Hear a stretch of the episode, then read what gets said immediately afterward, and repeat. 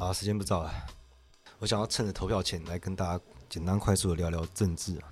那我先说，我们要分析具体现实的政治啊，就是我没有说要投给谁，要支持谁，或是谁很坏，你们要投给谁都可以，都可以，你们自己判断嘛。而且我人微言轻哦，没什么影响力。当然，每个人都有自己的立场，对不对？我们现在可以来讨论说，那立场背后又是什么在支撑他的？你们也有自己的立场嘛？你们自己也可以分析一下，就这个立场是从哪边生出来的？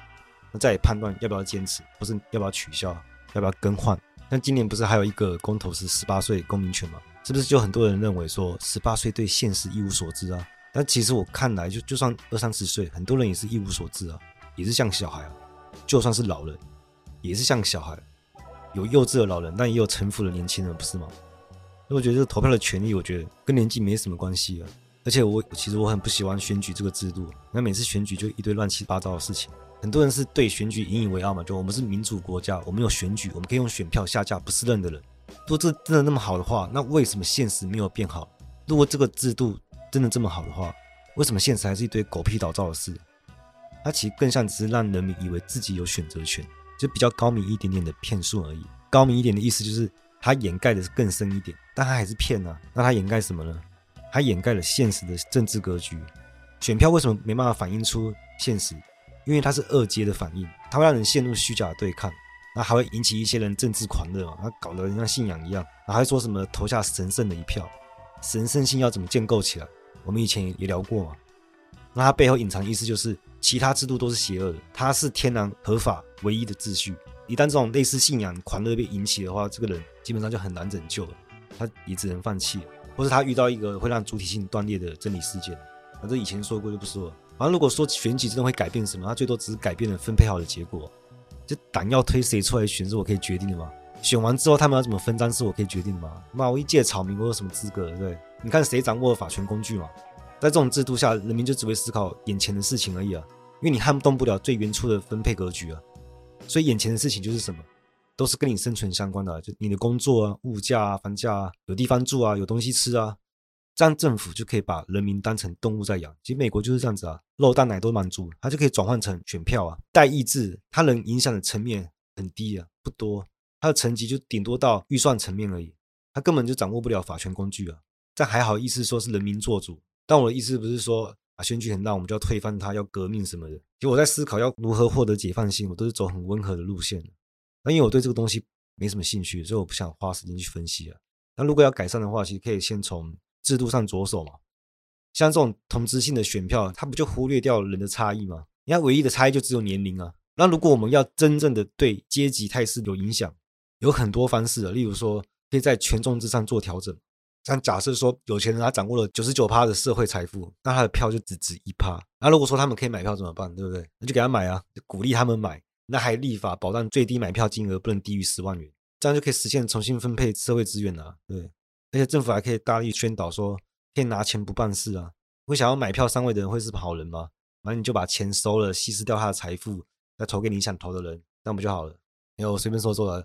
但的确，制度的调整是一个方向，但要执行会有多困难？像是身份识别，这些都是很花费成本的，这东西太细节了，有兴趣的人再去做这个工作。其实还有很多事可以做嘛，像是不在籍投票这个也讨论很久了嘛，那为什么不去推动呢？不都是因为一些政治考量嘛？对，好，随便聊，今天主题也不是选举。好，欢迎来到今日哲学，为你提供最新的哲学资讯，我是表子。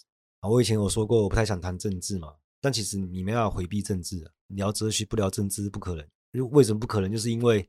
聊哲学就是在聊政治，哲学直接导向的就是政治，或者我们可以直接说，哲学就是政治。这样有一个好处是，它会让一些肤浅的人察觉不到。但现在，尤其是现在，现在社会，大部分人都察觉不到哲学跟政治的关系了。为什么会这样？就因为现在哲学去政治化了，然后呢，政治也去哲学化了。像是美国的政治学，它已经不是建立在它的哲学基础上了。英国也是啊，结果指的就是英美分析哲学。政治会预设它自己是唯一的秩序嘛，有天然的统治权、合法权。其实它是偶然的，对不对？然后他把自己伪装成必然。那哲学是这个秩序性框架的生产者，他就会戳破这个唯一秩序的谎言。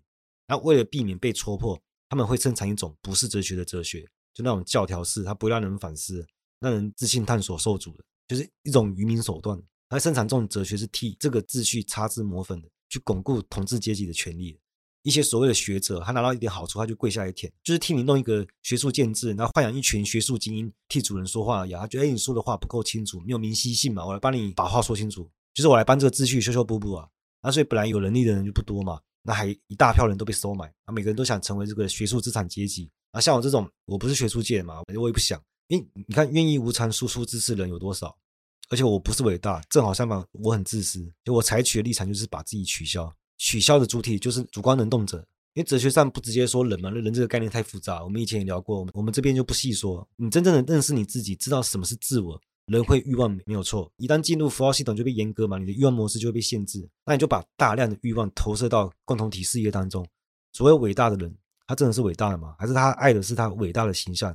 那说到底，他还是自恋嘛。如果你取消自我中心性，你很快就能意识到，我是历史的主体，是我在中介历史。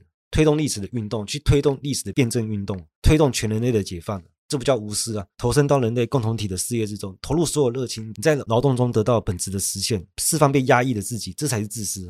这才是利己，这才是解放，这才是自由。那些学阀垄断整个整个制度，学术还有自由可言吗？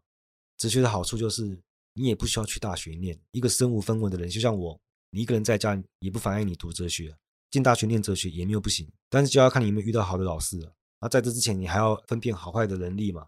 有很多教授也是剥削学生啊，对不对？也有会让人越读越蠢的，就不要以为读书一定就好。大部分的书都让人变蠢，变另外一种蠢了，察觉不到的。本来不读还知道自己蠢，读完连自己蠢都不知道了。如果是那种专业领域是要应用的，那另当别论了。那虽然不具解放性，但它在环节发挥作用嘛，推动产业发展是吧？好，我不讲那么细了，越扯越远。总之，他们会生产一种哲学，会让人变蠢啊，让人没有能力可以推翻这个秩序。然后我对分析哲学建议就是，就是不要读啊。分析哲学是不去思考，他不去反思形式逻辑的，他还是有预设。那这还算哲学吗？因为哲学不是一个学科，大家都知道嘛，未经检视的生活不值得过。所以哲学就是在告诉你什么生活是值得过的。然后呢，哲学是要透过探险，是要去生活的。哲学应该翻成爱智慧啊。我们确切的说，什么是热爱智慧的生活？爱是什么？很多人都想知道什么是爱嘛？其实很简单，而且真的非常简单，爱就是自恋。在拉冈对柏拉图会影片的解读，我们可以用三句话来解决：爱智慧，我想要去爱，我要一个对象嘛。这个对象可以投射在任何东西上，不管是人或者长得像人，甚至不是人物也可以，对不对？我的对象就就是智慧，这也是偶然的，它可以投射在任何东西，也会把偶然伪装成必然，就会觉得这是冥冥之中注定好的，对不对？我爱上一个人，然后明明是偶然的，但是你就觉得，哎，我们是命中注定就是要在一起，把自己设立成合法秩序。所以爱到底是怎样？我爱什么什么？它背后的意思就是我想要被你爱，我欲望你的欲望，我想要你，我还想要你想要我，这是二阶欲望。那在二阶欲望的背后，就是第三阶的意思，就是我爱的是那个被爱的我，对不对？所以爱是自恋性的，爱智慧就是我爱的是智慧，需要我来探索。我觉得这个生活比对世界一无所知还值得过。但为什么我们最终还要反对哲学呢？其实就是我反对去标榜有一种生活是值得过的。不过这还不是现阶段的事。我们回到哲学继续讨论，就是我们讨论哲学是讨论什么？这些秩序性的框架是怎么被生产出来的？它的发生学机制嘛，所有一切环节它都可以被说清楚。它就是本体论，所有政治都可以回到本体论上去看自身的合法性。所以哲学，我说完整的哲学，例如说黑格尔的体系，先验观念论，它必然导向政治，必然有他的政治观，有他对政治的判断，这都是可以追溯到哲学上。所以每个人都有他的立场，这个立场背后就是他的哲学立场。但一般人没有接触过完整的哲学，对世界的发生学一无所知，他对现实就一无所知，他的立场就很不稳固，充满破绽。我的观察，一般人的哲学就是享乐主义嘛。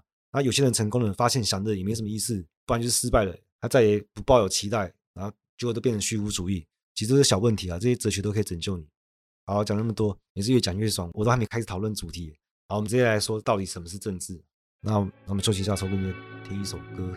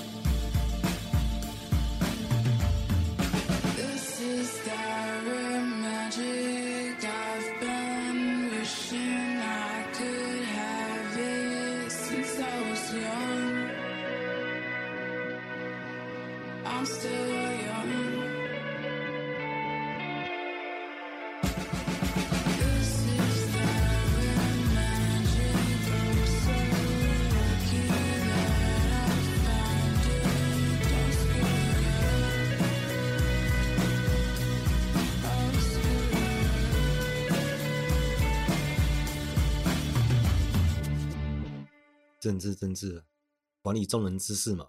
但以前哲学是神学的婢女嘛，那后来被哲学反噬。神是作为无限者，然后跟他自己有限化，就是人的意识，这两者的关系，也就是两种主体之间的关系，这就是政治。城邦当中不同主体的关系就叫政治。我们现在的政治很简单，就是骗。那怎么骗？就是用一套话术去解释所有的事。我们用拉杆的话来说，围绕一个主人人子来建构起整个社会象征性表象，就是社会上所有的问题、所有的矛盾，都用这一套话术打天下。用这一套话术来缝合，缝合点就是主导性符号，缝合好就会形成表象，人就会变蠢，你就拉不开距离。举一个实际一点的例子，就是我们很熟悉的结构嘛，在节目常常会出现的结构，就是设立一个对立面，把它妖魔化。我们国家所有的问题都是中共的打压，中共的阴谋，这就是保守主义的立场，右翼的立场，把一切问题都归咎在对立面。那我觉得这没什么技术可言，但它还是很有效的。说真的，只能说缝合起来，大家都以为这个秩序是整全的。只有那些不听话的人会去找缝合的缝，只要是缝合的，就一定会有缝嘛。我们一贯的立场就是大哈者不存在，没有完美的秩序，它一定是缝合的。那我们就要去找找出它的缝隙。那自由主义是怎样？你不要以为它跟保守主义对立了，他们也共享同一个政治观。它的主人人只是他们认为说，所有社会的问题，它都是来自于因为不够自由、不够平等才产生的，所以他们会不希望政府有太多的干涉。例如说，他们想要保障市场自由，支持私人企业。但他还相对温和，跟激进左派相比起来，因为他在表面上还是服从的嘛，他只是不信任政府，他不会有什么激进的言论啊，就是他也不去找裂缝，他就顶多嘲讽几句，也不是嘲讽啊，他们就是会说什么啊，政治还不都是为了财团在服务什么，大概就这种调调。那他不会反思资本是怎么运作的，就是为什么国家要做他的白手套？其实钱跟选票一样是同质化的，同质化就是失去符号最重要的力量，就是差异。钱要做资源调配，它就需要有差异，这个差异他就用非法跟合法。当差异，所以需要司法生产这种差异，就是会需要把钱洗成白的，否则这个资本是没办法运转的。他没有这种力量，没办法调配这些资源，他也就失去了统治权力。所以经济问题实际上就是权力博弈的问题。你去看欧洲的战争史就会知道了。自由主义虽然是心底不认同啊，这背后都是有阴谋，但表面还是服从了。那激进左派不信任也不服从，像托洛茨基就是那种那种不断革命论，自由主义被缝起来只是碎嘴几句嘛。不断革命论就是不能给我封起来，快封起来的时候就赶快换另一张皮，不能让它成功，因为一旦成功的话，它就会围绕这个主人人子开始建构符号学表象，就是这张皮缝好了，所有人就会瞬间变蠢，所以不能让它得逞，快封起来的时候就戳破，一戳破，一直戳破，要不停的运动，停下来就会变成僵死的秩序。但是保守主义就会认为说，人受不了这种无止境的动荡。其实聪明一点的保守主义，他他会知道政治是怎么回事，他也都知道这都是在骗。但因为人还是要稳定的生活嘛，所以选择一种可以接受的缝起来，就有点不得不这样做的感觉。真的从事政治工作的人就会有这样的感觉，他知道这是有欺骗性的，但又不可回避啊，因为只围绕一个主人人子嘛，那这个主人人子就是例外啊，就把所有不能解释的事情都都交给这个例外来解释，所以就是骗了。像很多从事政治的工作人都很爱讲一句话，说啊，你们不懂政治，政治很复杂，不是你们想的那么单纯什么的。他就认同了主人人治，但是又接触到政治，发现有不一致性，所以他觉得很复杂。那的确很复杂，正是因为复杂才要处理嘛，不是让你觉得身不由己啊。他要么就是没能力处理，要么就是同流合污。你觉得不一致的地方，那你就可以反思是谁告诉你一致性的。那你可以再反思主人人治有没有问题，政治观有没有问题。你可以一路回溯到本体论上去找合法性的理论基础。我没有觉得这是容易的事情，但你从事政治工作，在政治学跟政治实践上，不就是要去做这些事情吗？回溯到本体论上去找它合法性的来源，说很复杂是到底是懒得解释，还是你没有能力解释？其实说实在，我很怀疑，我在台面上真的没有看到他们到底是假装不知道，还是真的不知道，我真的已经分不出来了。那你就用一句很复杂带过，就算现代政治去哲学化了，我这样说好了，全世界几个比较大型的政治集群都去哲学化了。他们变成一个大型利益集团，有自己的政治学，讲同一种政治语言嘛。英美、德国、法国，你看，在二十世纪之后，人就越来越不会幻想。以前的人是很会幻想未来的社会关系是怎样，就是很强的力量，他可以重新定义标准，你都不能去定义他成功还是失败，因为他就是要挑战标准本身嘛。现在人不太幻想，现在现在人就是幻想是什么？就我一辈子存个钱买个房，最好房子还会增值，结婚生子啊，过美满的一生。他不会去幻想未来会变怎么样，他就。真的相信这个秩序是永恒不变，可能刚好我们上一辈生活在非常稳固的现实，没什么变化。因为这种秩序的颠覆大概都是相隔一百年，百年一遇啊。那我也成长在一个很和平的时代，我是很感恩的，但不代表我就相信这个秩序不会变。我要幻想这个秩序会变好，严格来说，我不能说它是变好还变坏，因为标准变了。但标准变本身，我就觉得是好的，因为现在主导性的秩序是资本主义嘛。但我都已经感觉到资本主义快不行，他现在的手段都是让他苟延残喘。我说资本主义快不行，不是说什么会发生金融体系崩溃啊什么的，不是这种幻想。我是说资本逻辑会失效，它变成上一个版本，就曾经贯穿过我们的主导性秩序。它是一个阶段，历史运动的其中一个阶段。我也肯定资本主义带来的科技的发展、医学的进步嘛。像青霉素就救了多少人？对，让生命不会无意义的丧失，这就是进步啊！以前生个小孩都会像用赌的一样，赌谁会活下来。但你看所有科技的发展，现在都是建基在二十世纪的理论上。你现在都已经没有什么新的理论，你硬要说还是有啊，像弦理论什么的，我没去研究。但现在科技的进步都是在以前的基础上，后现代已经是一场闹剧了。历史会发生两次，对不对？这是黑格尔说的，他也证实了，马克思也认同。他也接着他的话讲，第一次是悲剧，第二次是闹剧，后现代就是前现代的再一次发生。所以我说，现代性不是一次性的，人是会变蠢的，自信是会倒退的。我的方法就是贯彻现代性。我们什么时候第一次进入现代性？就是黑格尔把哲学完成了，而他完成的同时就是失败了，因为现实没有变好啊。我们要再一次进入现代性，结束这场闹剧。这个闹剧就是人又回到前现代封建制度，当然换了一个皮，借尸还魂，而且还是加倍的。它的加倍就体现在网络上。如果说以后有元宇宙，它没有土地可以吸血，但它有无限的虚拟土地可以吸血。就你要进入元宇宙，它就会跟你收租金，它就领主啊，它可以监视你，它完全垄断话语权。你在里面工作生产，它也会吸你的劳动成果，然后再过一阵子就会演化成奴隶制度，就非常糟糕啊。我们现在使用的社群平台啊，影音平台也是在跟我们收租金啊。从事新媒体或电商的人都知道，被绑架的多惨。我生产的价值，我付出的劳动，它不需要透过土地来剥削我。平台就是虚拟的土地了，一样有土地的吸血性啊。现在的人也也很喜欢推订阅制嘛，不要说什么他们也创造了这个平台啊，要营运啊，要行销啊，要付出很多劳动啊。哎，他们都已经富可敌国了，那还需要还需要我们去担心吗？他有钱到这个程度，难道看不出来是超额剥削了太多剩余价值吗？我们支持的是平等嘛，按劳分配嘛，难道他们没有拿的太多吗？你说他创造很多工作机会，但我看到更多是被压迫的。世界上还这么多穷人，还活在赤贫线的边缘，这不就是我们要改善人类共同体的目标吗？刚有听众问我演算法的观点，它就是封建制度。你在你在网络的声量，它就划分了等级制。演算法是每个人对外输出的有序性建构起来的，但它可以反过来分封给诸侯。你人气高，声量大，我可以给你流量啊，但这个我随时也可以收回。以前封建制度是悲剧，现在就是一场闹剧。如果你不认同封建制度的话，你就应该挺身对抗它。我不是说对抗网络啊，网络对人类共同体贡献很多。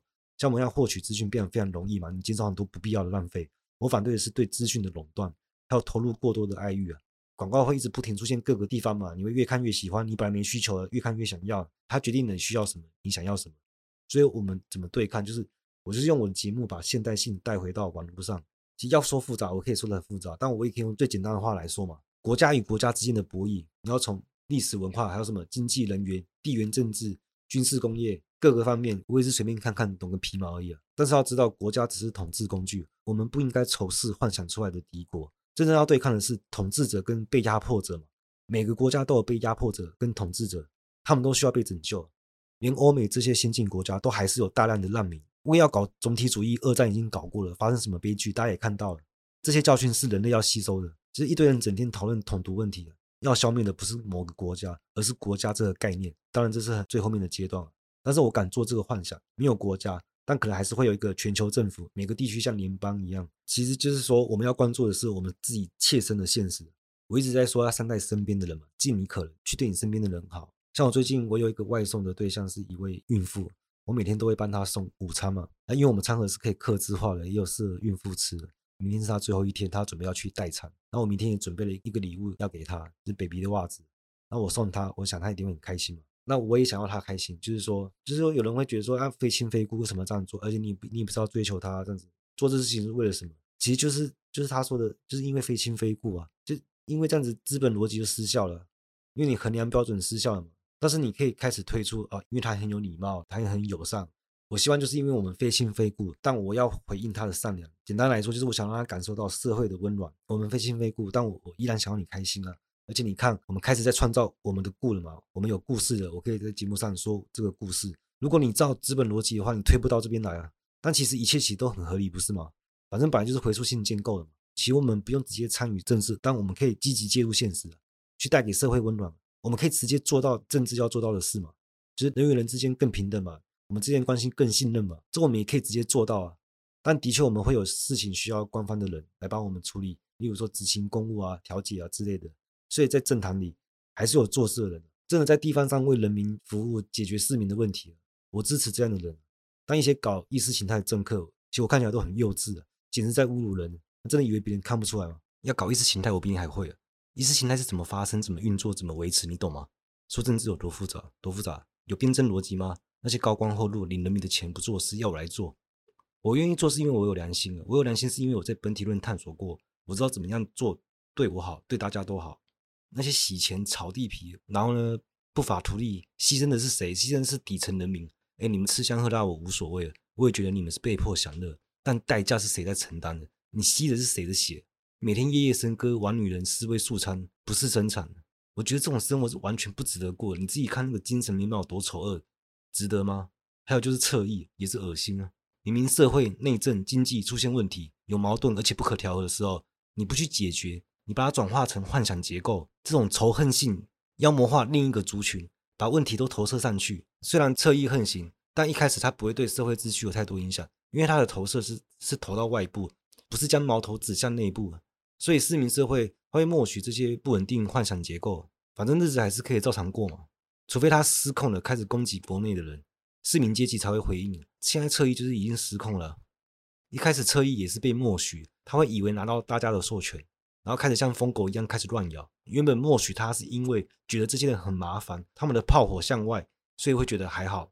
那这些麻烦人物是对外，而且他们是有组织派系嘛，然后还会相信这些派系会收束这些人，因为怕他们把矛头对内，会破坏掉市民社会温和的景观。那这些侧翼本来在社会上就没有位置啊，那些有头有脸的人不会去当侧翼。会弄脏自己的手，他顶多只在背后操控。当侧翼的人，他都是不受主流社会接受，他没有身份地位，他觉得自己是失败者。但突然有一个方法可以把失败转换成优势，就是替社会生产仇恨。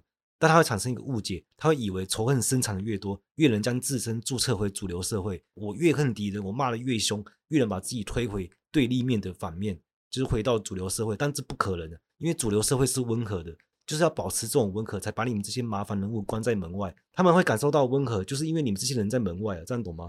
你还幻想可以透过这种方式回家，还会觉得自己爬上去了，跟一些什么高官合照啊、吃饭啊，觉得自己有身份、有地位了。你只是投到封闭的共同体里面，你随时可以被切割、被牺牲啊。哎，我觉得一个清醒的执政者不能放任这些结构生长，但没有人在管，那不但默许，还助长。再这样下去，真的只剩武力可以挽回了。那还有另外一种侧翼，他不是社会的失败者，至少都是中产阶级啊，他不会匿名，会露脸的。他平常评论政治，好像在做政治工作，其实是幌子，他就是想赚钱嘛，赚钱也没错啊，理想要追求，人也要吃饭嘛，所以钱还是要赚。但你遮遮掩掩干嘛？本来就需要经济模式来支撑呢。你也觉得这是丑闻吗？你也知道你自己在分一杯羹吗？你就靠有权势的人分你一杯羹呢？你可以去看看他们去年招标多少案子，不然他们就是搞募资。你募资的名义是什么？社会运动吗？那到最后是积累到你私人资产吗？你看这些钱，它利益捆绑是不是都有裙带关系？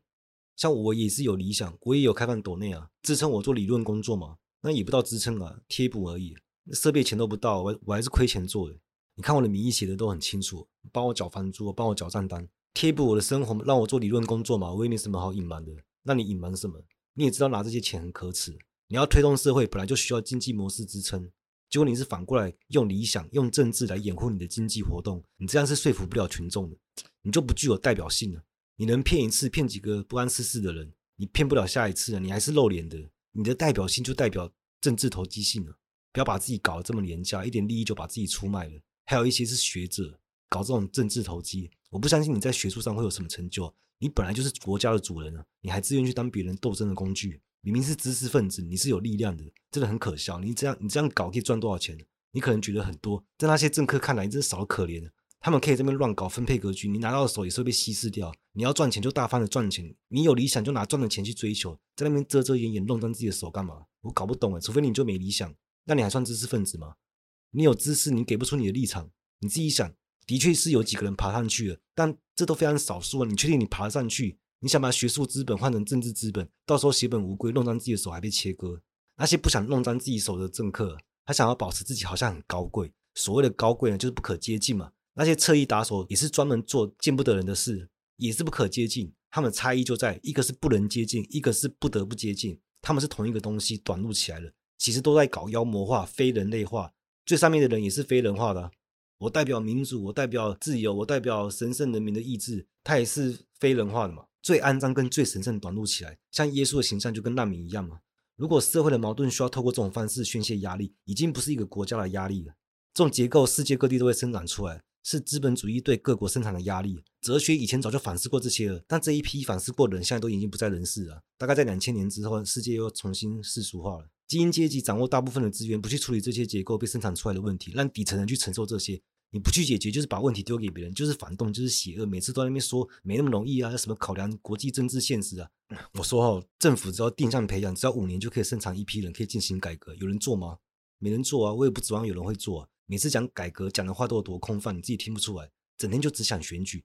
我看到受苦的人，我都会感觉到，我像在他身上看到我自己，因为这种不幸也可能发生在我身上。我看着他，就像我经历了他一生，其实就是像他替我承受苦难一样。这不是一个人的苦难，是所有人共同的苦难。我是没有能力可以改变，因为我一个人做不到嘛。但我敢幻想，因为幻想会给我力量去实践。就算我失败了，我也可以为后面的人指出一条死路啊！只要在我能力范围内，我可以影响到的人，我也可以在他身上看到我自己。因为我可以看见有一个人，他用一辈子去争取自由跟解放。那这样子的话，我才能说我不算白活了嘛。你讲的真好，讲到我都想去参选。我好像以前有说过，我不会去投票，因为民主是依靠比例和数字来决定谁具有代表性嘛。但如果一个人的得票率超过一半，那基本上这个民主是失效的，因为他自我修复的机制已经丧失了，他是不会反省的。可以说这个时候民主已经是民粹了，他可以操控民主选举了。所以基于这个立场，我不会去投，但我不会叫大家不要去投，因为这次选举是地方首长跟议员嘛，那他的权力是在预算层面嘛，这也是跟大家切身现实有关的。如果要去投，就去投你认为真的有在做事的人。不要被意识形态绑架，他们没有权利，也没有能力去影响政治格局。说什么不关心政治就等着被糟糕的人统治，也是在骗。啊，这句话是引用柏拉图的话，就是聪明的人不碰政治，就等着被比较笨的人统治。但是我也没看出你比我聪明。哎，我积极干预现实，就是在做政治的事啊，我还免费做。我们有需要被统治吗？我们有需要被领导吗？我们可以直接做，而且我不露脸，我没有避讳我是谁，或者我长什么样子。但我不露脸，就是我不想当一个有头有脸的人物。好像我有力量可以带领群众，力量是在群众身上，不是一个人身上。难道去投一张票就叫关心政治吗？我怎么听起来很不负责任？你还要推举一个救世主来解决所有事情吗？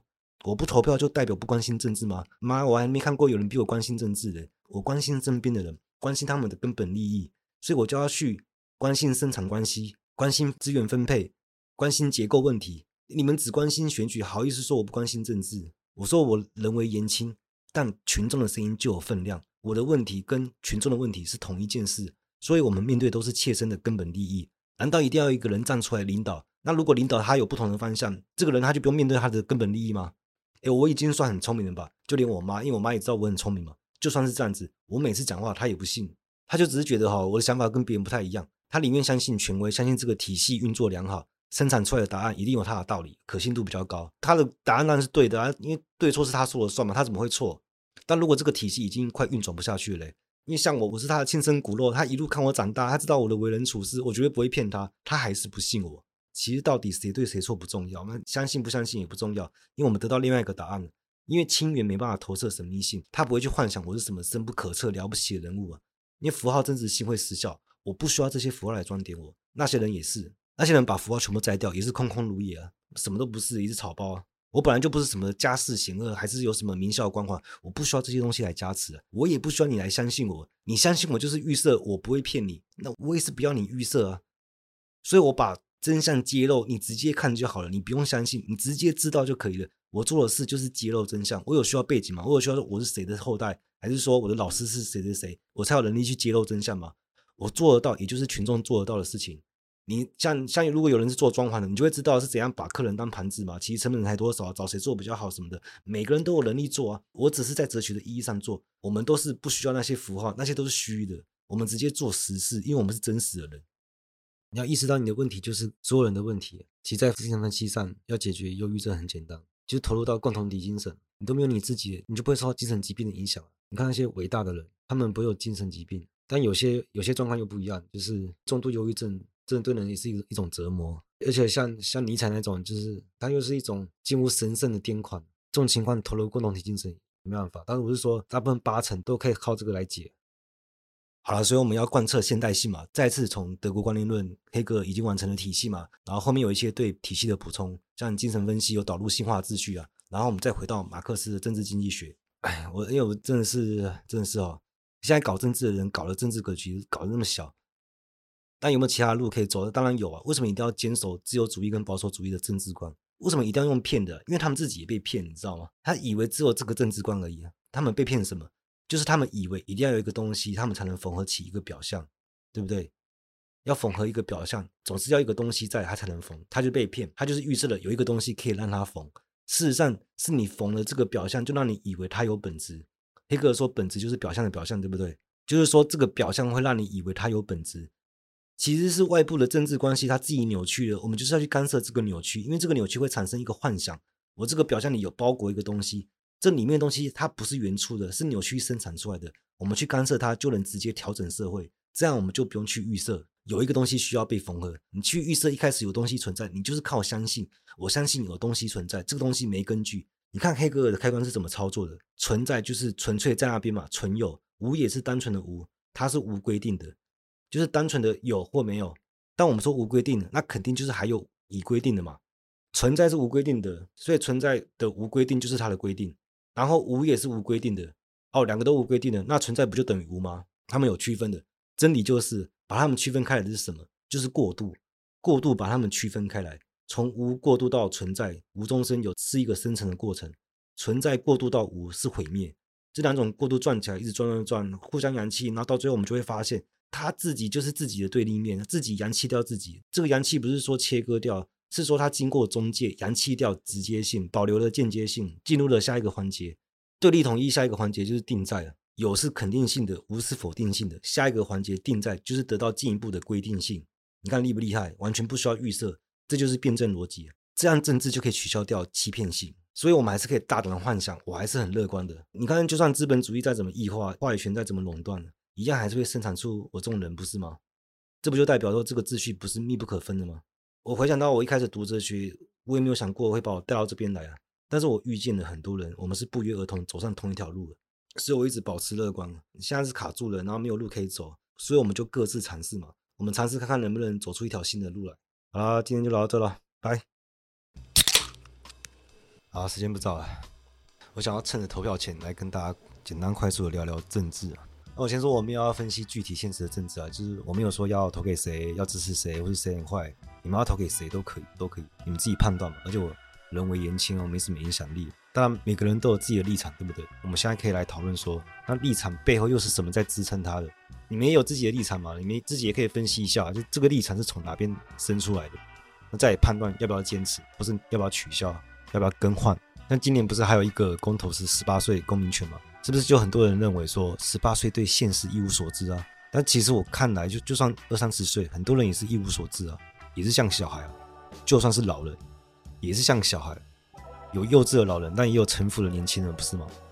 所以我觉得这个投票的权利，我觉得跟年纪没什么关系啊。而且我其实我很不喜欢选举这个制度，那每次选举就一堆乱七八糟的事情。很多人是对选举引以为傲嘛，就我们是民主国家，我们有选举，我们可以用选票下架不适任的人。如果这真的那么好的话，那为什么现实没有变好？如果这个制度真的这么好的话，为什么现实还是一堆狗屁倒灶的事？它其实更像只是让人民以为自己有选择权，就比较高明一点点的骗术而已。高明一点的意思就是它掩盖的是更深一点，但它还是骗啊。那它掩盖什么呢？它掩盖了现实的政治格局。选票为什么没办法反映出现实？因为它是二阶的反应，它会让人陷入虚假的对抗，那还会引起一些人政治狂热嘛？它搞得人像信仰一样，然后还说什么投下神圣的一票，神圣性要怎么建构起来？我们以前也聊过嘛。那它背后隐藏的意思就是。其他制度都是邪恶的，它是天然合法唯一的秩序。一旦这种类似信仰狂热被引起的话，这个人基本上就很难拯救了，他也只能放弃，或是他遇到一个会让主体性断裂的真理事件。反正以前说过就不说了。反正如果说选举真的会改变什么，他最多只是改变了分配好的结果。这党要推谁出来选是我可以决定的吗？选完之后他们要怎么分赃是我可以决定的吗？那我一介草民，我有什么资格？对？你看谁掌握了法权工具嘛？在这种制度下，人民就只会思考眼前的事情而已啊！因为你撼动不了最原初的分配格局啊。所以眼前的事情就是什么，都是跟你生存相关的，就你的工作啊、物价啊、房价啊、有地方住啊、有东西吃啊，这样政府就可以把人民当成动物在养。其实美国就是这样子啊，肉蛋奶都满足，它就可以转换成选票啊。代议制它能影响的层面很低啊，不多，它的层级就顶多到预算层面而已，它根本就掌握不了法权工具啊。但还好意思说是人民做主，但我的意思不是说啊。选举很大，我们就要推翻他，要革命什么的。其实我在思考要如何获得解放性，我都是走很温和的路线。那因为我对这个东西没什么兴趣，所以我不想花时间去分析啊。那如果要改善的话，其实可以先从制度上着手嘛。像这种同质性的选票，它不就忽略掉人的差异吗？你看，唯一的差异就只有年龄啊。那如果我们要真正的对阶级态势有影响，有很多方式的，例如说可以在权重之上做调整。像假设说有钱人他掌握了九十九趴的社会财富，那他的票就只值一趴。那如果说他们可以买票怎么办？对不对？那就给他买啊，鼓励他们买。那还立法保障最低买票金额不能低于十万元，这样就可以实现重新分配社会资源啊。对，而且政府还可以大力宣导说，可以拿钱不办事啊。会想要买票上位的人会是好人吗？反正你就把钱收了，稀释掉他的财富，再投给你想投的人，这样不就好了？没有，我随便说说的。但的确，制度的调整是一个方向，但要执行会有多困难？像是身份识别，这些都是很花费成本的，这东西太细节，有兴趣的人再去做这个工作。其实还有很多事可以做嘛，像是不在籍投票这个也讨论很久了嘛，那为什么不去推动呢？不都是因为一些政治考量嘛？对，好，随便聊，今天主题也不是选举。好，欢迎来到今日哲学，为你提供最新的哲学资讯，我是表子。啊，我以前有说过，我不太想谈政治嘛，但其实你没办法回避政治，聊哲学不聊政治是不可能。为什么不可能？就是因为。聊哲学就是在聊政治，哲学直接导向的就是政治，或者我们可以直接说，哲学就是政治。这样有一个好处是，它会让一些肤浅的人察觉不到。但现在，尤其是现在，现在社会，大部分人都察觉不到哲学跟政治的关系了。为什么会这样？就因为现在哲学去政治化了，然后呢，政治也去哲学化了。像是美国的政治学，它已经不是建立在它的哲学基础上了。英国也是啊，结果指的就是英美分析哲学。政治会预设它自己是唯一的秩序嘛，有天然的统治权、合法权，其实它是偶然的，对不对？然后他把自己伪装成必然。那哲学是这个秩序性框架的生产者，他就会戳破这个唯一秩序的谎言。那为了避免被戳破，他们会生产一种不是哲学的哲学，就那种教条式，它不会让人反思，让人自信探索受阻的，就是一种愚民手段。他生产这种哲学是替这个秩序擦脂抹粉的，去巩固统治阶级的权利。一些所谓的学者，他拿到一点好处，他就跪下来舔，就是替你弄一个学术建制，然后豢养一群学术精英替主人说话而已。他觉得，哎，你说的话不够清楚，没有明晰性嘛，我来帮你把话说清楚，就是我来帮这个秩序修修补补啊。那所以本来有能力的人就不多嘛，那还一大票人都被收买，啊，每个人都想成为这个学术资产阶级。啊，像我这种，我不是学术界的嘛，我也不想。因你看，愿意无偿输出知识人有多少？而且我不是伟大，正好相反，我很自私。就我采取的立场就是把自己取消。取消的主体就是主观能动者，因为哲学上不直接说人嘛，那人这个概念太复杂。我们以前也聊过，我们这边就不细说。你真正的认识你自己，知道什么是自我，人会欲望没有错。一旦进入符号系统就被阉割嘛，你的欲望模式就会被限制。那你就把大量的欲望投射到共同体事业当中。所谓伟大的人，他真的是伟大的吗？还是他爱的是他伟大的形象？那说到底，他还是自恋嘛。如果你取消自我中心性，你很快就能意识到，我是历史的主体，是我在中介历史。推动历史的运动，去推动历史的辩证运动，推动全人类的解放，这不叫无私啊！投身到人类共同体的事业之中，投入所有热情，你在劳动中得到本质的实现，释放被压抑的自己，这才是自私，这才是利己，这才是解放，这才是自由。那些学阀垄断整个整个制度，学术还有自由可言吗？哲学的好处就是，你也不需要去大学念。一个身无分文的人，就像我，你一个人在家也不妨碍你读哲学，进大学念哲学也没有不行，但是就要看你有没有遇到好的老师了。那在这之前，你还要分辨好坏的能力嘛？有很多教授也是剥削学生啊，对不对？也有会让人越读越蠢的，就不要以为读书一定就好。大部分的书都让人变蠢，变另外一种蠢了，察觉不到的。本来不读还知道自己蠢，读完连自己蠢都不知道了。如果是那种专业领域是要应用的，那另当别论了。那虽然不具解放性，但它在环节发挥作用嘛，推动产业发展什么。我不讲那么细了，越扯越远。总之，他们会生产一种哲学，会让人变蠢啊，让人没有能力可以推翻这个秩序。然后我对分析哲学建议就是，就是不要读啊。分析哲学是不去思考，他不去反思形式逻辑的，他还是有预设。那这还算哲学吗？因为哲学不是一个学科，大家都知道嘛，未经检视的生活不值得过。所以哲学就是在告诉你，什么生活是值得过的。然后呢，哲学是要透过探险，是要去生活的。哲学应该翻成爱智慧啊，我们确切的说，什么是热爱智慧的生活？爱是什么？很多人都想知道什么是爱嘛？其实很简单，而且真的非常简单，爱就是自恋。在拉冈对柏拉图会影片的解读，我们可以用三句话来解决：爱智慧，我想要去爱，我要一个对象嘛。这个对象可以投射在任何东西上，不管是人或者长得像人，甚至不是人物也可以，对不对？我的对象就就是智慧，这也是偶然的，它可以投射在任何东西，也会把偶然伪装成必然，就会觉得这是冥冥之中注定好的，对不对？我爱上一个人，然后明明是偶然的，但是你就觉得，哎，我们是命中注定就是要在一起，把自己设立成合法秩序。所以爱到底是怎样？我爱什么什么？它背后的意思就是我想要被你爱，我欲望你的欲望，我想要你，我还想要你想要我，这是二阶欲望。那再来呢？二阶欲望的背后就是第三阶的意思，就是我爱的是那个被爱的我，对不对？所以爱是自恋性的，爱智慧就是我爱的是智慧，需要我来探索。我觉得这个生活比对世界一无所知还值得过。但为什么我们最终还要反对哲学呢？其实就是我反对去标榜有一种生活是值得过的。不过这还不是现阶段的事啊。我们回到哲学继续讨论，就是我们讨论哲学是讨论什么？这些秩序性的框架是怎么被生产出来的？它的发生学机制嘛，所有一切环节它都可以被说清楚。它就是本体论，所有政治都可以回到本体论上去看自身的合法性。所以哲学，我说完整的哲学，例如说黑格尔的体系、先验观念论，它必然导向政治，必然有他的政治观，有他对政治的判断，这都是可以追溯到哲学上。所以每个人都有他的立场，这个立场背后就是他的哲学立场。但一般人没有接触过完整的哲学，对世界的发生学一无所知，他对现实就一无所知，他的立场就很不稳固，充满破绽。我的观察，一般人的哲学就是享乐主义嘛。那有些人成功了，发现享乐也没什么意思，不然就是失败了，他再也不抱有期待，然后结果都变成虚无主义。其实都是小问题啊，这些哲学都可以拯救你。好，讲那么多，也是越讲越爽，我都还没开始讨论主题。好，我们直接来说到底什么是政治。那我们休息一下，抽根烟，听一首歌。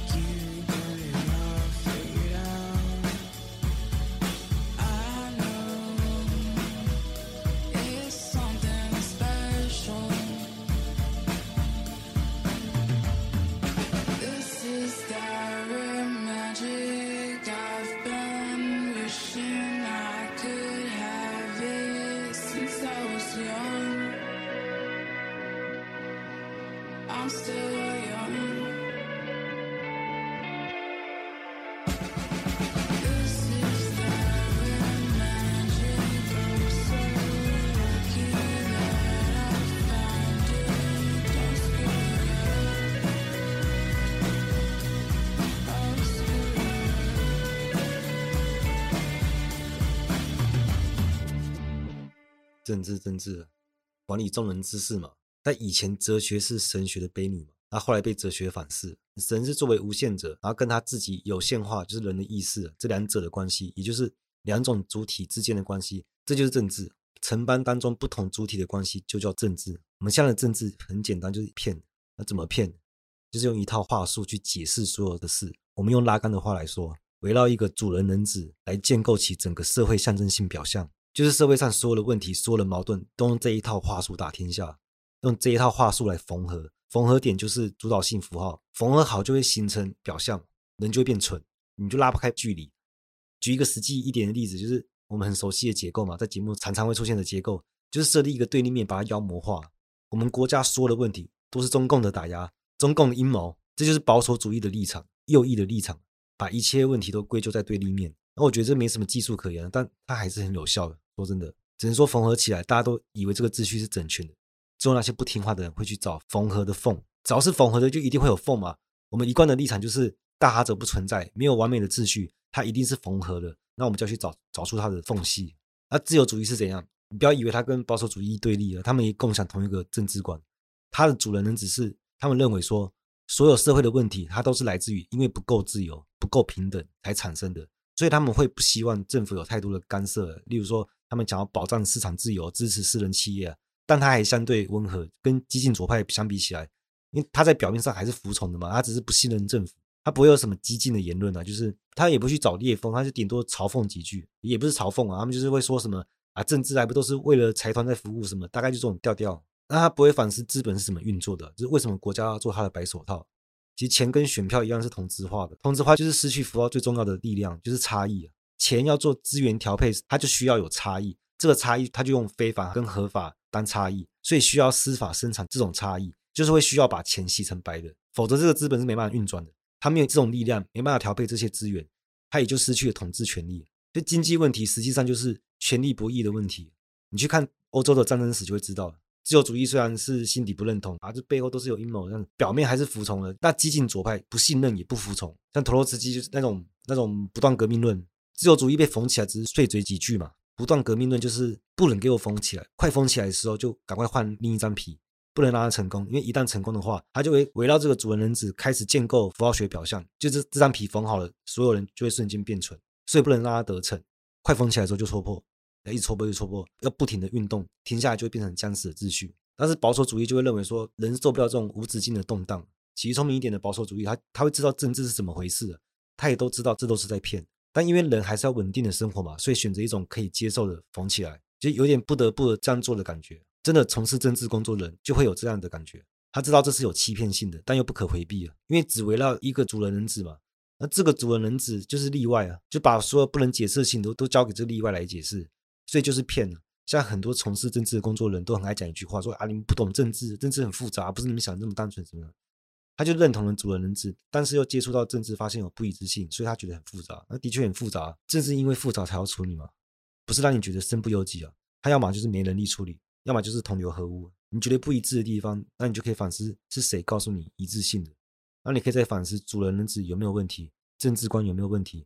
你可以一路回溯到本体论上去找合法性的理论基础。我没有觉得这是容易的事情，但你从事政治工作，在政治学跟政治实践上，不就是要去做这些事情吗？回溯到本体论上去找它合法性的来源，说很复杂是到底是懒得解释，还是你没有能力解释？你说实在，我很怀疑，我在台面上真的没有看到他们到底是假装不知道，还是真的不知道，我真的你分不出来了。那你就用一句很复杂带过，就算现代政治去哲学化了，我这样说好了，全世界几个比较大型的政治集群都去哲学化了，他们变成一个大型利益集团，有自己的政治学，讲同一种政治语言嘛。英美、德国、法国，你看在二十世纪之后，人就越来越不会幻想。以前的人是很会幻想未来的社会关系是怎样，就是很强的力量，他可以重新定义标准，你都不能去定义他成功还失败，因为他就是要挑战标准本身嘛。现在人不太幻想，现在现在人就是幻想是什么？就我一辈子存个钱买个房，最好房子还会增值，结婚生子啊，过美满的一生。他不会去幻想未来会变怎么样，他就真的相信这个秩序是永恒不变。可能刚好我们上一辈生活在非常稳固的现实，没什么变化，因为这种秩序的颠覆大概都是相隔一百年。百年一遇啊，那我也成长在一个很和平的时代，我是很感恩的，但不代表我就相信这个秩序不会变。我要幻想这个秩序会变好，严格来说，我不能说它是变好还变坏，因为标准变了。但标准变本身，我就觉得是好的，因为现在主导性的秩序是资本主义嘛。但我都已经感觉到资本主义快不行，他现在的手段都是让他苟延残喘。我说资本主义快不行，不是说什么会发生金融体系崩溃啊什么的，不是这种幻想。我是说资本逻辑会失效，它变成上一个版本，就曾经贯穿过我们的主导性秩序。它是一个阶段，历史运动的其中一个阶段。我也肯定资本主义带来科技的发展、医学的进步嘛。像青霉素就救了多少人？对，让生命不会无意义的丧失，这就是进步啊！以前生个小孩都会像用赌的一样，赌谁会活下来。但你看所有科技的发展，现在都是建基在二十世纪的理论上。你现在都已经没有什么新的理论，你硬要说还是有啊，像弦理论什么，我没去研究。但现在科技的进步都是在以前的基础上，后现代已经是一场闹剧了。历史会发生两次，对不对？这是黑格尔说的，他也证实了，马克思也认同。他也接着他的话讲，第一次是悲剧，第二次是闹剧，后现代就是前现代的再一次发生。所以我说，现代性不是一次性的，人是会变蠢的，自信是会倒退的。我的方法就是贯彻现代性。我们什么时候第一次进入现代性？就是黑格尔把哲学完成了，而他完成的同时就是失败了，因为现实没有变好啊。我们要再一次进入现代性，结束这场闹剧。这个闹剧就是人又回到前现代封建制度，当然换了一个皮，借尸还魂，而且还是加倍的。它的加倍就体现在网络上。如果说以后有元宇宙，它没有土地可以吸血，但它有无限的虚拟土地可以吸血。就你要进入元宇宙，它就会给你收租金，它就是领主啊，它可以监视你，它完全垄断话语权。你在里面工作生产，它也会吸你的劳动成果，然后再过一阵子就会演化成奴隶制度，就非常糟糕啊。我们现在使用的社群平台啊，影音平台也是在跟我们收租金啊。从事新媒体或电商的人都知道被绑架的多惨。我生产的价值，我付出的劳动，它不需要透过土地来剥削我。平台就是虚拟的土地啊，一样有土地的吸血性啊。现在的人也也很喜欢推订阅制嘛，不要说什么，他们也创造了这个平台啊，要营运啊，要行销啊，要付出很多劳动啊。哎，他们都已经富可敌国了，那还需要还需要我们去担心吗？他有钱到这个程度，难道看不出来是超额剥削了太多剩余价值吗？我们支持的是平等嘛，按劳分配嘛，难道他们没有拿的太多吗？你说他创造很多工作机会，但我看到更多是被压迫的人。世界上还这么多穷人，还活在赤贫线的边缘，这不就是我们要改善人类共同体的目标吗？刚有听众问我演算法的观点，它就是封建制度。你在你在网络的声量，它就划分了等级制。演算法是每个人对外输出的有序性建构起来的，但它可以反过来分封给诸侯。你人气高，声量大，我可以给你流量啊，但这个我随时也可以收回。以前封建制度是悲剧，现在就是一场闹剧。如果你不认同封建制度的话，你就应该挺身对抗它。我不是说对抗网络啊，网络对人类共同体贡献很多。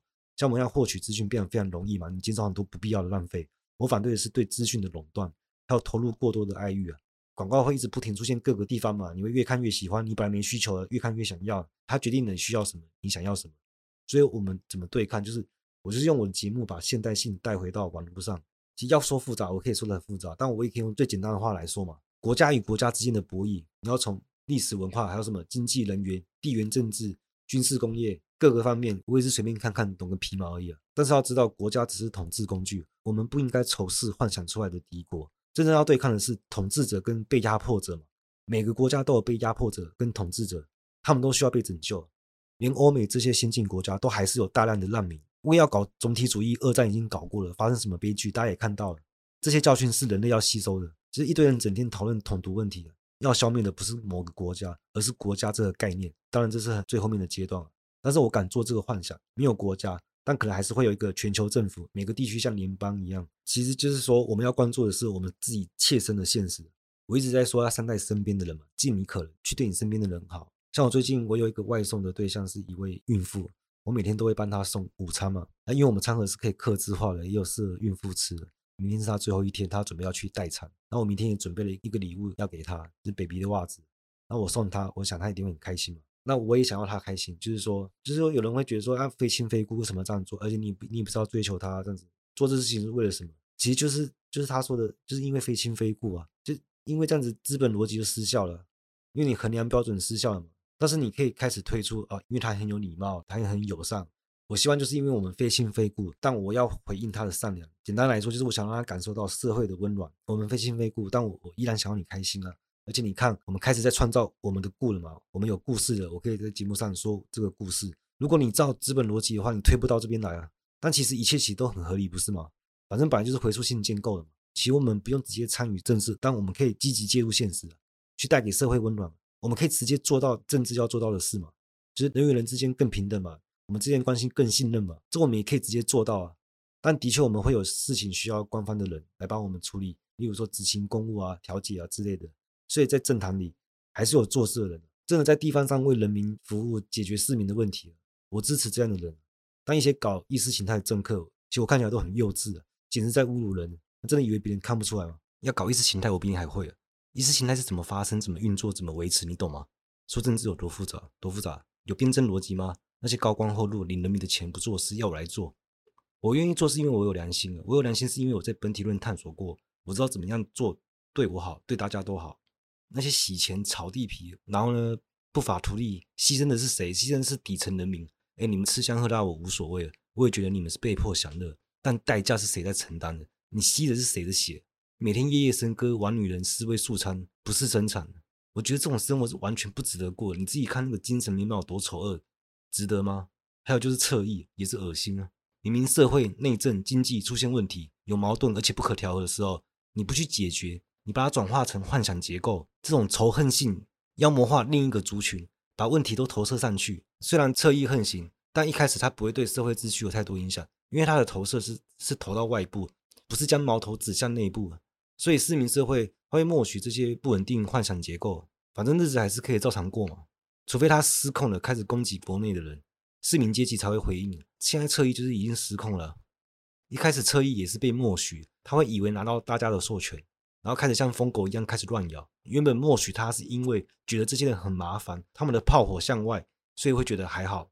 那这些麻烦人物是对外，而且他们是有组织派系嘛，然后还会相信这些派系会收束这些人，因为怕他们把矛头对内，会破坏掉市民社会温和的景观。那这些侧翼本来在社会上就没有位置啊，那些有头有脸的人不会去当侧翼。会弄脏自己的手，他顶多只在背后操控。当侧翼的人，他都是不受主流社会接受，他没有身份地位，他觉得自己是失败者。但突然有一个方法可以把失败转换成优势，就是替社会生产仇恨。但他会产生一个误解，他会以为仇恨生产的越多，越能将自身注册回主流社会。我越恨敌人，我骂得越凶，越能把自己推回对立面的反面，就是回到主流社会。但这不可能的，因为主流社会是温和的。就是要保持这种温和，才把你们这些麻烦人物关在门外。他们会感受到温和，就是因为你们这些人在门外啊，这样懂吗？你还幻想可以透过这种方式回家，还会觉得自己爬上去了，跟一些什么高官合照啊、吃饭啊，觉得自己有身份、有地位了。你只是投到封闭的共同体里面，你随时可以被切割、被牺牲啊。哎，我觉得一个清醒的执政者不能放任这些结构生长，但没有人在管，那不但默许，还助长。再这样下去，真的只剩武力可以挽回了。那还有另外一种侧翼，他不是社会的失败者，至少都是中产阶级啊，他不会匿名，会露脸的。他平常评论政治，好像在做政治工作，其实是幌子。他就是想赚钱嘛，赚钱也没错啊，理想要追求，人也要吃饭嘛，所以钱还是要赚。但你遮遮掩掩干嘛？本来就需要经济模式来支撑呢。你也觉得这是丑闻吗？你也知道你自己在分一杯羹吗？你就靠有权势的人分你一杯羹呢？你可以去看看他们去年招标多少案子，不然他们就是会搞募资。你募资的名义是什么？社会运动吗？那到最后是积累到你私人资产吗？你看这些钱，它利益捆绑是不是都有裙带关系？像我也是有理想，我也有开放抖内啊，支撑我做理论工作嘛。那也不到支撑啊，贴补而已。设备钱都不到，我我还是亏钱做的。你看我的名义写的都很清楚，帮我缴房租，帮我缴账单，贴补我的生活，让我做理论工作嘛，我也没什么好隐瞒的。那你隐瞒什么？你也知道拿这些钱很可耻。你要推动社会，本来就需要经济模式支撑。结果你是反过来用理想、用政治来掩护你的经济活动，你这样是说服不了群众的，你就不具有代表性了。你能骗一次，骗几个不谙世事的人，你骗不了下一次了，你还是露脸的。你的代表性就代表政治投机性了。不要把自己搞得这么廉价，一点利益就把自己出卖了。还有一些是学者搞这种政治投机，我不相信你在学术上会有什么成就。你本来就是国家的主人啊，你还自愿去当别人斗争的工具。明明是知识分子，你是有力量的，真的很可笑。你这样你这样搞可以赚多少钱？你可能觉得很多，在那些政客看来，你真是少得可怜。他们可以这边乱搞分配格局，你拿到手也是会被稀释掉。你要赚钱就大方的赚钱，你有理想就拿赚的钱去追求，在那边遮遮掩掩弄脏自己的手干嘛？我搞不懂哎，除非你就没理想，那你还算知识分子吗？你有知识，你给不出你的立场，你自己想，的确是有几个人爬上去了，但这都非常少数啊。你确定你爬上去？你想把学术资本换成政治资本，到时候血本无归，弄脏自己的手还被切割。那些不想弄脏自己手的政客，他想要保持自己好像很高贵。所谓的高贵呢，就是不可接近嘛。那些侧翼打手也是专门做见不得人的事，也是不可接近。他们差异就在一个是不能接近，一个是不得不接近。他们是同一个东西短路起来了，其实都在搞妖魔化、非人类化。最上面的人也是非人化的。我代表民主，我代表自由，我代表神圣人民的意志，他也是非人化的嘛。最肮脏跟最神圣短路起来，像耶稣的形象就跟难民一样嘛。如果社会的矛盾需要透过这种方式宣泄压力，已经不是一个国家的压力了。这种结构世界各地都会生长出来，是资本主义对各国生产的压力。哲学以前早就反思过这些了，但这一批反思过的人现在都已经不在人世了。大概在两千年之后，世界又重新世俗化了。精英阶级掌握大部分的资源，不去处理这些结构被生产出来的问题，让底层人去承受这些。你不去解决，就是把问题丢给别人，就是反动，就是邪恶。每次都在那边说没那么容易啊，什么考量国际政治现实啊？我说哦，政府只要定向培养，只要五年就可以生产一批人，可以进行改革。有人做吗？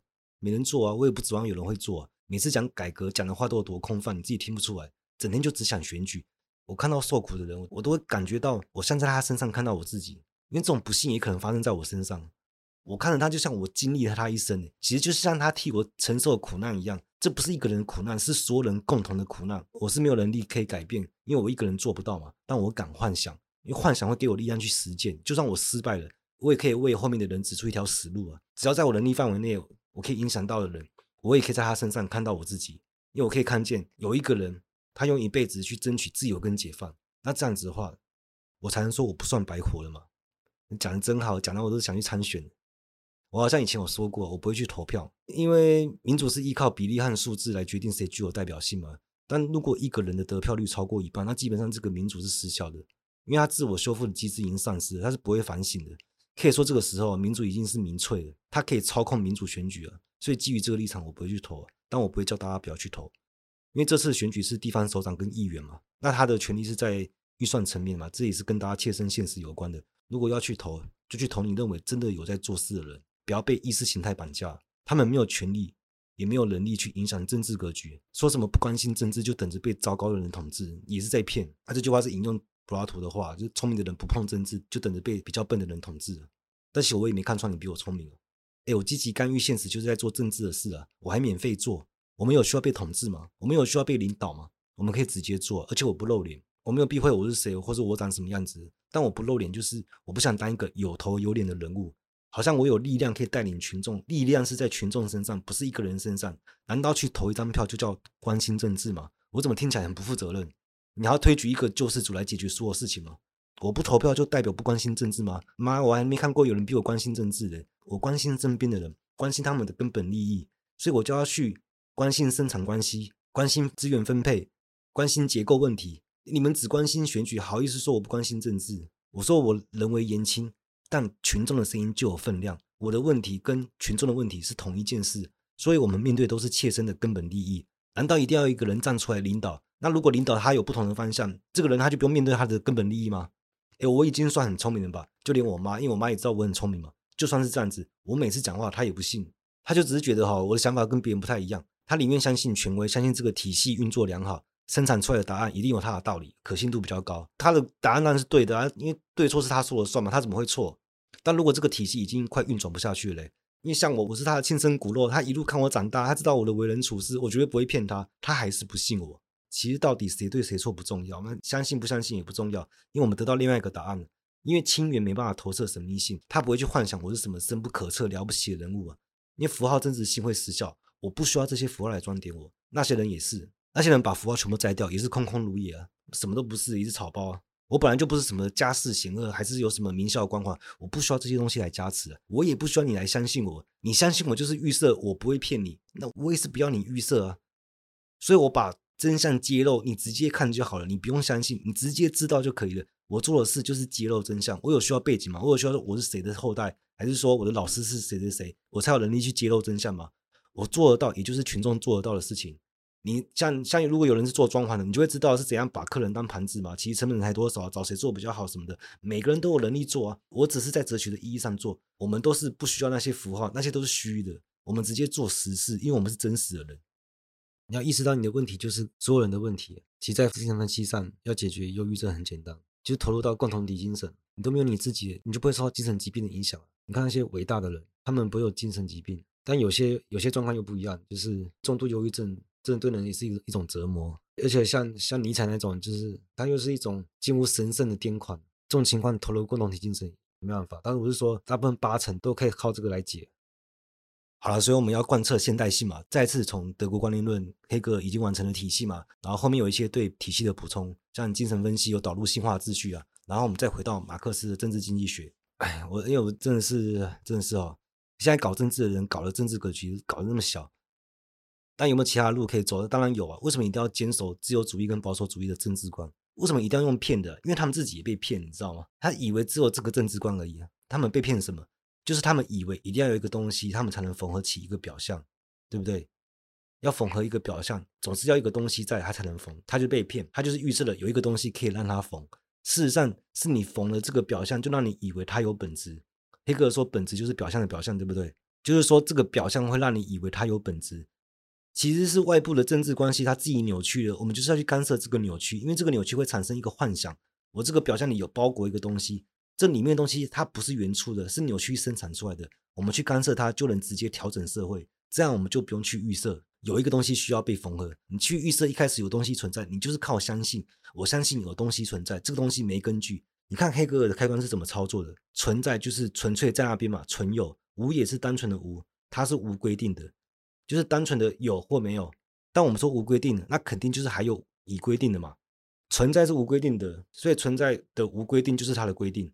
然后无也是无规定的哦，两个都无规定的，那存在不就等于无吗？他们有区分的，真理就是把它们区分开来的是什么？就是过渡，过渡把它们区分开来，从无过渡到存在，无中生有是一个生成的过程，存在过渡到无是毁灭，这两种过渡转起来，一直转转转，互相扬弃，然后到最后我们就会发现，他自己就是自己的对立面，自己扬弃掉自己。这个扬弃不是说切割掉。是说它经过中介，扬弃掉直接性，保留了间接性，进入了下一个环节。对立统一下一个环节就是定在了，有是肯定性的，无是否定性的。下一个环节定在就是得到进一步的规定性。你看厉不厉害？完全不需要预设，这就是辩证逻辑。这样政治就可以取消掉欺骗性。所以我们还是可以大胆的幻想，我还是很乐观的。你看，就算资本主义再怎么异化，话语权再怎么垄断，一样还是会生产出我这种人，不是吗？这不就代表说这个秩序不是密不可分的吗？我回想到我一开始读哲学，我也没有想过会把我带到这边来啊。但是我遇见了很多人，我们是不约而同走上同一条路的，所以我一直保持乐观。现在是卡住了，然后没有路可以走，所以我们就各自尝试嘛。我们尝试看看能不能走出一条新的路来。好啦，今天就聊到这了，拜。